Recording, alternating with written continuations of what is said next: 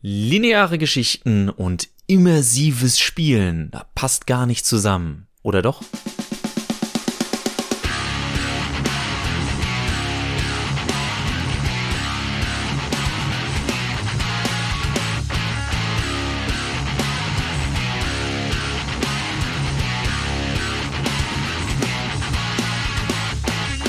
Und damit herzlich willkommen zu einer neuen Folge von Mehrspieler, dem nicht enden wollenden Podcast.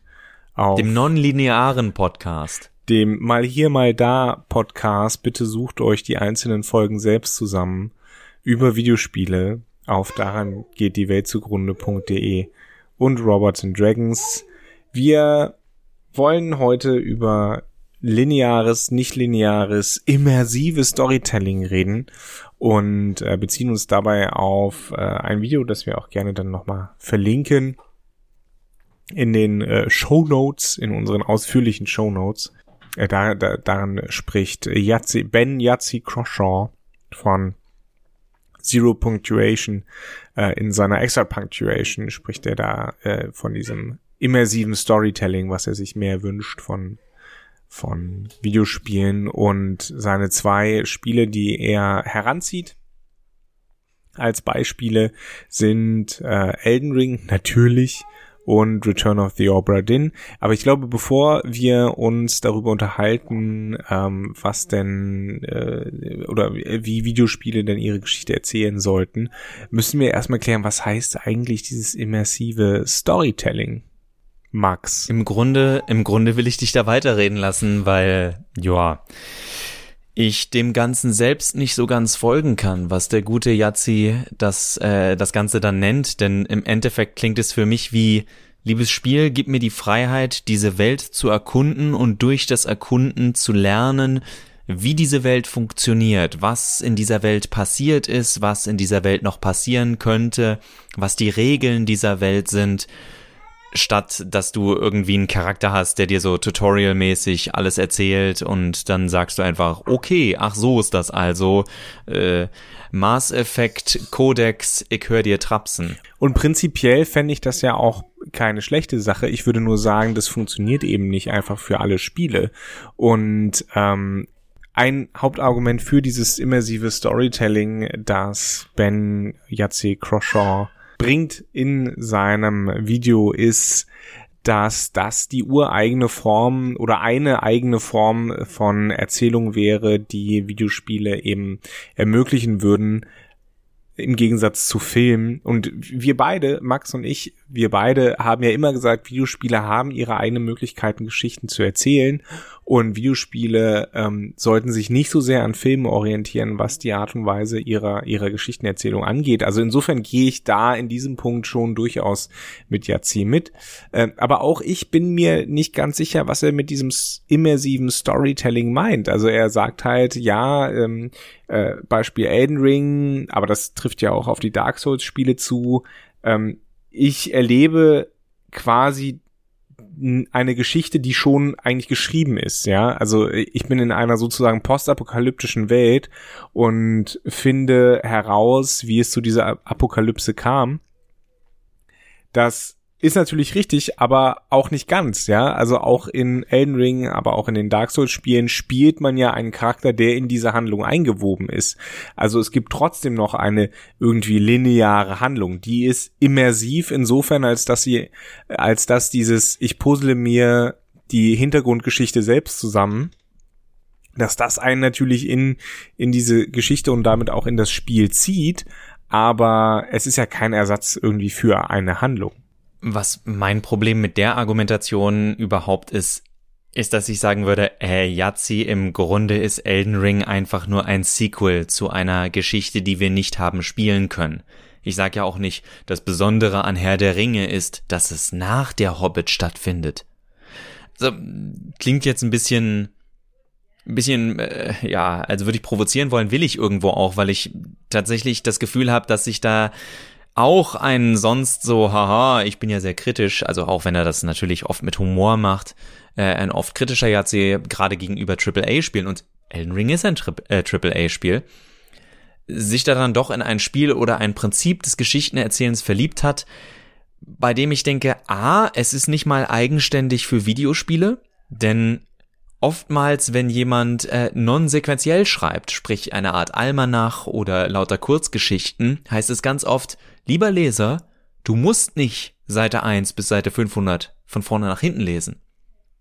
Guck nach, schau, welcher Titel dich interessiert, welche Eröffnung dich packt, das ist ein ganz normales Vorgehen, wenn man nicht sagt, hier ist ein weiterer Epos, der erzählt wird. Also im Grunde jede, jede zusammenhängende Geschichte. Jetzt müsste man ja sagen, ah, das heißt, ein Yazzi fand also auch Death Stranding total geil. Ist ja schließlich ein Spiel, das weit nach den im Grunde interessanten Sachen passiert, um weitere, manchmal interessante Sachen zu erzählen. Und auch da, also es klingt für mich eher, als würde da argumentiert werden, dass er Uto und Dystopien schlichtweg interessanter findet als wir sind mal wieder in Krieg X oder fiktivem Krieg X. Und da wird uns beschrieben, wie irgendein Hurra-Action-Typ sich äh, durch irgendwas durchballert. Denn diese ganzen, da will ich versuchen, wieder zu diesem Immersiven zurückzubekommen. Die Frage ist immer, wa, was sorgt denn für die Immersion? Nehme ich da ein The Order 1886 und äh, nehme Immersion dadurch, wie die Leute gekleidet sind? Also das hat ja diese, diese Steam, niemand findet dieses Spiel wirklich gut, aber was die Leute an dem Spiel gerade am Anfang interessant fanden, war eben der Stil und dass sich an der, dass man durch den Stil das Gefühl hatte, wie der sich durchzog, man verstehen konnte, wie diese Welt funktionieren soll, diese Tesla Steampunk Welt. Also darüber kannst du das auch in einem sehr geradlinigen und linearen Spiel erzählen, in dem du mit der Kleidung von Charakteren arbeitest, mit der Umgebung, mit der Technologie, die dort zu sehen ist, die die Leute einsetzen und eben nicht nur über die die Leute laut reden, ohne dass man sieht. Ich würde also fast eher sagen, was Yazzi sich wünscht, ist mehr Show Don't Tell in Videospielen und dem würde ich auf jeden Fall zustimmen. Da kommt dann natürlich noch wahrscheinlich noch so ein bisschen äh, Player Agency rein, sprich ich will, dass ich in jede Himmelsrichtung gehen kann, um das selbst zu erforschen, aber das macht in meinen Augen Spiel nicht automatisch besser. Stichwort Skyrim. Ja, also da geht es ja ganz viel um auch das, was du erzählt hast mit diesem Beispiel The Order 1886, was wahrscheinlich kein Mensch mehr kennt. Das war ein Starttitel für die PS4, glaube ich. Ein verschobener. Es hätte einer werden sollen, aber sie haben es nicht hinbekommen, was dann auch erklärt, warum das Spiel ziemlich, naja, in der Mitte gefühlt aufhört, weil irgendwann muss, musste es einfach. Ja, und es sollte eine ganze, eine ganze Reihe werden, aber ähm, ja, lassen wir das. Hat nicht geklappt, sagen wir so es geht ja ums Worldbuilding da, ne? Also wie, wie erschaffe ich diese glaubbare Welt? Und die erschaffe ich natürlich mit Hintergrundmaterial, die erschaffe ich aber auch, wie du sagst, eben durch die Kleidung, die Art, wie die Leute sprechen, die Technologie, die genutzt wird. Und auch das kann immersiv sein, ne? Also äh, für mich zum Beispiel ähm, war die Mass Effect Welt, hat mich total in sich reingezogen. Also jetzt nicht so nerdig mäßig, dass ich mir auch die Romane durchlesen musste oder sonst irgendwas oder diesen, diesen beknackten Film gesehen habe.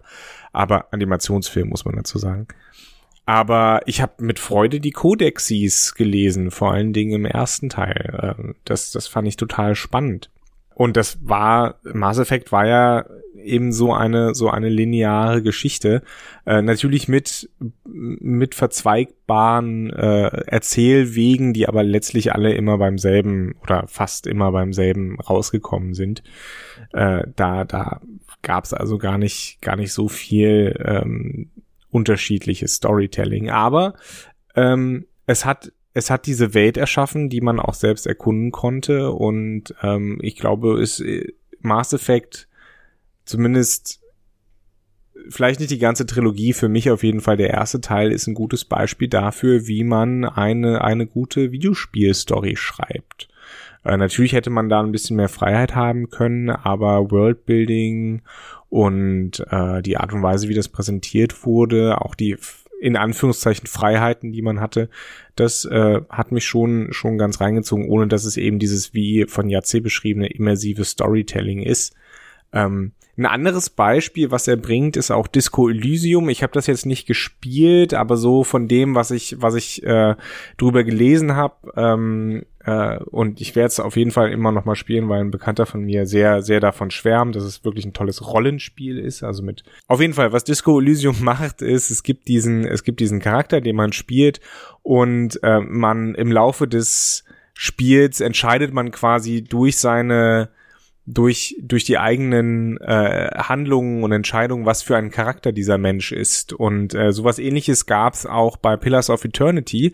Ne? Man spielt da seinen eigenen selbst erstellten Rollenspielcharakter und kann sich über, kann sich entscheiden, einen, einen Hintergrund zu nehmen und der Charakter wird aber immer weiter ausgebaut durch die Entscheidungen, die man fällt. Ne? Also wenn man zum Beispiel sagt, ich habe X gemacht und nicht Y, ähm, wenn man mal danach gefragt wird, dann merkt sich das Spiel und baut das quasi in die eigene Biografie ein. Und so nach und nach entsteht dann, entsteht dann dieser eigene Charakter, den man spielen möchte. Und das fand ich auch sehr immersiv.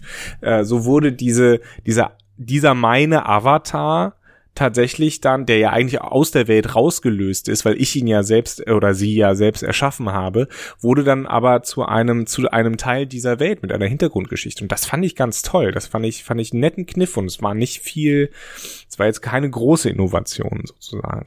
Ich denke einfach, dass um uns jetzt ein bisschen zu sehr zu versteifen, abschließend auf eben Yazzi, der dieses dieses Argument gebracht hat. Mir kommt es so vor, als wünsche er sich im Endeffekt nur, dass die Spielwelt genug Mystik mit sich bringt, dass man auch außerhalb des Gameplays ein bisschen Hirnschmalz investieren kann. Und ich denke tatsächlich, dass viele Spiele das haben. Ah, also ich finde das ehrlich gesagt auch gut, denn äh, an Spielern, die sagen, ich will da jetzt einfach nur durchpreschen, die können sagen, äh, ja, wunderbar, ist schön, dass es solche Details gibt. So ist es übrigens auch bei Büchern und Filmen. Wenn man Referenzen oder irgendwelche besonderen visuellen Elemente, die dann benutzt werden, wenn man die nicht beachtet, aber man bekommt ja trotzdem die Handlung mit, die Haupthandlung und äh, was gesprochen wird und was getan wird. Das heißt, sowas gibt es auch in Videospielen in meinen Augen. Vielleicht gibt es viele Videospiele, da sind wir dann bei sowas wie äh, ne, bei äh, Steam Greenlight und Co. Viele, viele Spiele, die einfach mit, mit Assets zugeschüttet werden und ja, sieht irgendwie cool aus, wo die Spielewelt aber vielleicht keine so große Bedeutung für den Spiel, auch für den Spieler hat, der genauer hinguckt. Man denke an sowas wie Frank Herberts Dune wo das essentiell ist, wie die Leute auch gekleidet sind. Deswegen, also ich sag Kleidung, weil das etwas ist, was man sofort sieht und was du sofort mit einbinden kannst in gutes Charakterdesign, das dann aber auch direkt eine Verbindung zu, wie funktioniert diese Welt herstellen kannst. Das heißt, du kannst zwei Sachen, die du sehr wahrscheinlich auf jeden Fall in der brauchst, zusammenführen kannst. Und das sind ja dann zum Beispiel auch Sachen, wenn wir immer wieder darüber reden, ah, ein Hideo Kojima ist überbewertet, kann sein, was er aber in seinen Spielen immer ganz gut hinbekommt, selbst wenn es kompletter Blödsinn ist. Man hat das Gefühl, dass das Design der Charaktere immer irgendwas damit zu tun hat, wie diese Welt oder dieser Krieg oder was er auch immer wieder darstellt, funktioniert. Und ich denke, also das ist für mich dieses am Ende, das ist das, was für mich Immersion ausmacht, dass das Spiel nicht nur lauter bunte Bullshit-Kostüme hat, wie bei Fortnite, wo man sich denkt, naja, es ist eine große Kostümparty und mehr ist es halt auch nicht oder es ist irgendein Shooter oder sonst was, der versucht, historisch korrekt zu sein. ich mir denke, ja, kann man machen, aber dann muss man auch so historisch korrekt mit dem Rest des Spiels sein, dass es irgendwie dafür sorgt, dass ich sage, oh, das ist ja, das ist jetzt interessant, weil das ist ein Franzose, das sehe ich da und daran. Oder das ist das Besondere an dieser Umgebung, in der, in dieser historischen Umgebung, in der wir uns äh, befinden und nicht wie bei Assassin's Creed von wegen, naja, hol, de, hol den Fotoapparat raus und mach ein paar coole Screenshots von den Pyramiden von Gizeh. Ja, es, letztlich kommt es, kommt es immer wieder äh, zurück zum, zum Worldbuilding und welche Erzählform man eben, eben nutzt für seine, oder für die, für die eigene Geschichte, die man, die man erzählen will. Und da ist das Schöne ja eigentlich an Videospielen, dass sie so vielfältig sein können. Also wir können eine lineare Filmgeschichte sozusagen äh, erzählen, auch wenn, ich glaube, da sind wir uns beide einig, Max, Ähm, auch wenn das immer die schlechtestmögliche Variante in Videospielen ist.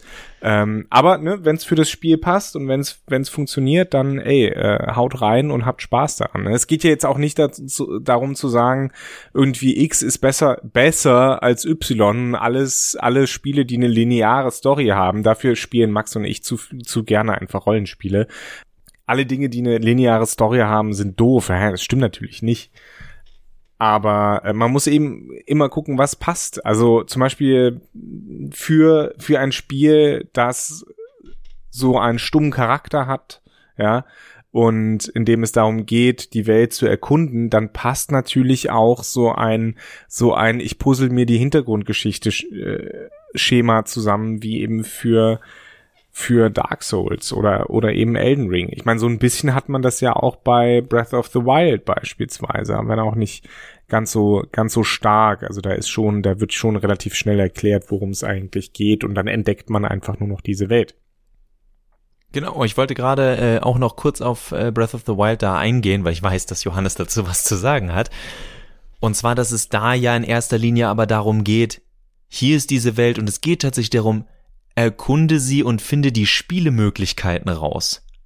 Also da geht, da geht's in meinen Augen ja viel mehr darum, ja, wir geben dir einen Anreiz, dass du stärker werden kannst, dass du Items finden kannst, aber der Weg macht immer Spaß, der Weg ist das Ziel, es ist das Anti-Death Stranding, nicht der Weg ist anstrengend und du willst, dass es so schnell wie möglich vorbei ist, sondern im besten Fall hast du einfach nur Spaß daran, immer weiterzukommen, immer neue Winkel zu entdecken.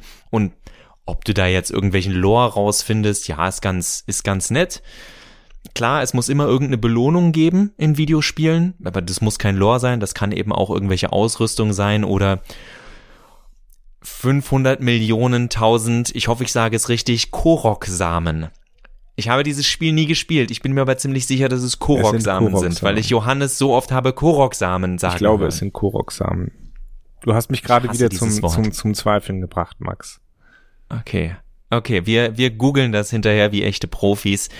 Äh, uns würde natürlich auch interessieren, wie äh, ihr zu dieser Idee von immersivem Spielen oder was, also was das überhaupt, wann das bei euch funktioniert oder, oder nicht funktioniert, sondern wann das bei euch passiert, dass ihr sagt, ich fühle mich in dieses Spiel richtig reingesogen. Weil auch ich sagen würde, wie Johannes eben schon gesagt hat, wir spielen viel zu gerne lineare Spiele da, eins meiner Lieblingsspiele aus der, der letzten Konsolenära, Bioshock Infinite, ist ein unglaublich lineares Spiel, das in meinen Augen aber eben sehr viel von Worldbuilding lebt und wahrscheinlich ohne sein Lore, also weder Bioshock noch Bioshock 2 noch Bioshock Infinite, äh, wären diese Spiele jemals als mehr als mittelmäßig wahrgenommen, wenn sie nicht die Art von Worldbuilding gehabt hätten, die im Endeffekt gegeben war. Was mir auch noch besonders wichtig ist an, an so Worldbuilding, und das ist eigentlich ein A und O, das funktioniert nur halt leider nicht immer, ähm, ist die innere Logik, die innere Konsistenz und die Glaubwürdigkeit. Und ich glaube, da könnten viel Videospiele äh, noch viel, viel zulegen. Was ich jetzt sagen werde, ist ein bisschen, muss ich dazu sagen, natürlich auch einfach in den Grenzen eines Videospiels nicht so wirklich machbar. Aber die Frage ist halt, sollte man es dann überhaupt versuchen umzusetzen? Ähm, was mich zum Beispiel an Skyrim immer gestört hat, ist, diese Welt versucht so groß zu sein und so vielfältig, aber letztlich sind, sind selbst die größte Stadt hast du in, in, in, weiß ich nicht, zwei Minuten durchlaufen und die zehn Häuser, die da stehen mit ihren äh, 20 Bewohnern, kennst du dann alle beim Namen. Und das ist für mich keine glaubhafte riesige Welt in Anführungsstrichen, sondern ähm, das ist dann halt einfach einfach nur der Versuch einer einer Fassade. Ja, das ist ein, alles nur eine Fassade, ein böhmisches Dorf Dorf, da kommt das her, das Wort übrigens.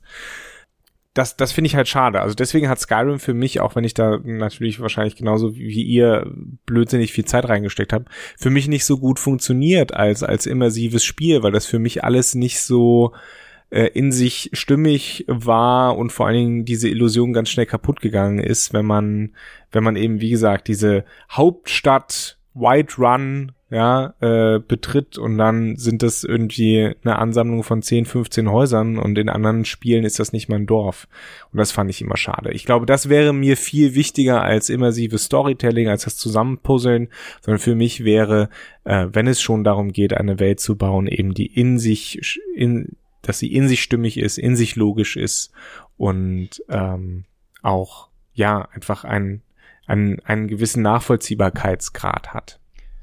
Kann ich nur zustimmen. Ich finde auch, deswegen hatte ich es vorhin erwähnt, ich finde dieses ganze Puzzeln, ja, das macht Spaß. Das ist vielleicht auch genau das Ding vieler Leute. Aber für mich kommt die Immersion eben aus ganz anderen Ecken. Wie Johannes sagt, ein Skyrim wird für mich nie wirklich immersiv sein, weil diese Orte so merkwürdig klein sind. Dagegen ist ein äh, Yakuza für mich viel immersiver, weil ich das Gefühl habe, ja, ich bin in einem kleinen Viertel in einer Stadt und kann das hier so auswendig lernen, wie ich möchte oder auch nicht. Ich merke gerade, wie ich schon wieder Lust bekomme, entweder Yakuza Zero oder Yakuza 6 zu spielen und weiß nicht, wie ich diese Zeit bekommen soll. In diesem Sinne wünsche ich euch, dass ihr viel, viel Zeit findet, um Spiele zu spielen, in die ihr euch so richtig reinsaugen lassen könnt, während ich weiterhin froh bin, wenn ich mich mehr als 20 Minuten in einem Spiel verlieren darf.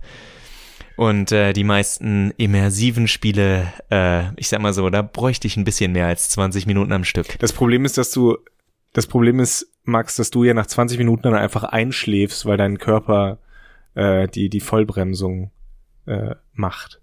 Kinder sind das Death Stranding des Lebens. Ich dachte, du bist gerade Nächste. Woche. Okay. Nee, nee, alles gut. Noch, noch. Okay, und damit auf Wiederhören. Bis zum nächsten Mal.